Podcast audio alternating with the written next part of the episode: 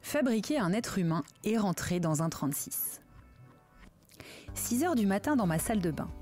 Trois fois d'affilée, je remonte sur la balance, histoire d'être bien certaine qu'il n'y ait pas un court-circuit quelque part. J'ai pris tant de kilos que ça. Dans mon cerveau pas encore réveillé, je tente un calcul. Si je soustrais le poids du bébé, plus celui du liquide amniotique, plus celui du placenta, ça fait combien de kilos logés dans mes fesses? Il est trop tôt et je suis trop nulle en maths. J'élabore donc un plan d'action postpartum. Dès la sortie de la maternité, je mangerai de la verdure matin, midi et soir, je ferai une heure de marche par jour, et en un mois grand maximum, j'aurai retrouvé mon poids d'origine. L'instant d'après, je me fous de moi. Perdre tous ces kilos en 30 jours, t'es vraiment optimiste et carrément taré. Je lui en veux un peu à mon corps de femme enceinte de s'arrondir de partout. S'il ne s'arrondissait que du ventre, ce serait bien mignon, mais il s'arrondit aussi des fesses, des cuisses, des mollets et de plein d'autres zones qui pendouillent de partout.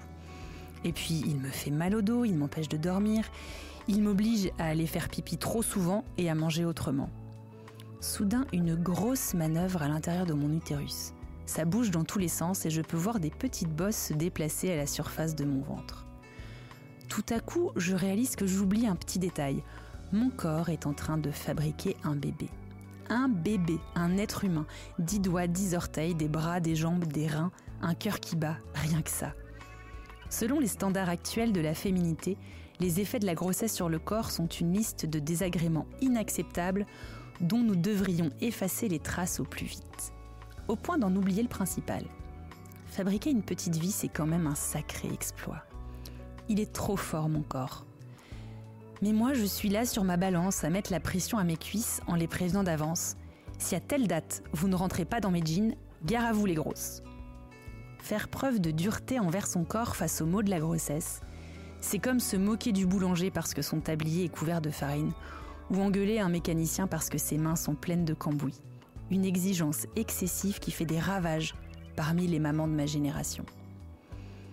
Dans Recherche femme parfaite, Anne Berest a écrit Nous sommes dans une société qui déteste les mères, qui déteste leur corps fatigué par les grossesses, qui répugne à voir ces ventres qui ont donné la vie.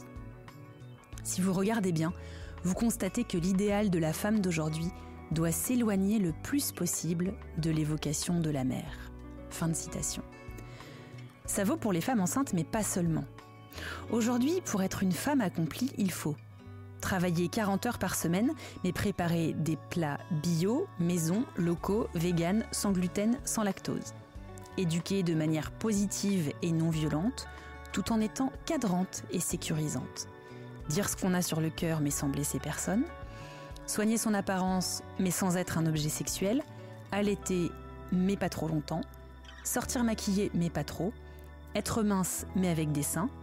Être au fourneau et au régime ne pas être une mère poule ni une mère absente, tenir sa maison correctement sans passer pour une maniaque, et donc fabriquer un être humain tout en rentrant dans un 36. Résultat, nous sommes pris en tenaille entre mille injonctions étonnamment contradictoires. En psychologie, on appelle cela la double contrainte. Répondre en même temps à deux attentes opposées. Comme lorsque j'attends de mon corps de fabriquer un bébé sans aucun dommage collatéral. En tout cas, c'est cette pression-là que je mets à mes cuisses et à mes fessiers. Cette dureté ne produit rien de bon, à part une culpabilité constante et paralysante, néfaste autant pour nous que pour notre entourage. Alors toi, mon corps, je te remercie d'être vivant. Je te remercie pour le miracle que tu es. Je te remercie pour le boulot incroyable que tu es en train de fournir en construisant un petit être humain. Tu as le droit d'être modifié au passage, tout comme la mère que je suis se voit modelée par cette attente et ne sera plus jamais la même. Tu as le droit au stigmate de la maternité, tout comme la maman que je suis a le droit de ne pas cocher toutes les cases des standards qui lui sont imposés. Parce que oui, on peut être à la fois imparfaite et fabuleuse. Chère fabuleuse, j'espère que ce podcast t'a plu. Si c'est le cas, n'hésite pas à nous mettre 5 étoiles et à le partager à une maman à qui ça fera du bien. Tu peux nous retrouver sur les réseaux sociaux, sur notre blog et sur YouTube. Tous les liens sont en description de cet épisode. Le podcast que tu viens d'écouter est produit par les Fabuleuses au foyer.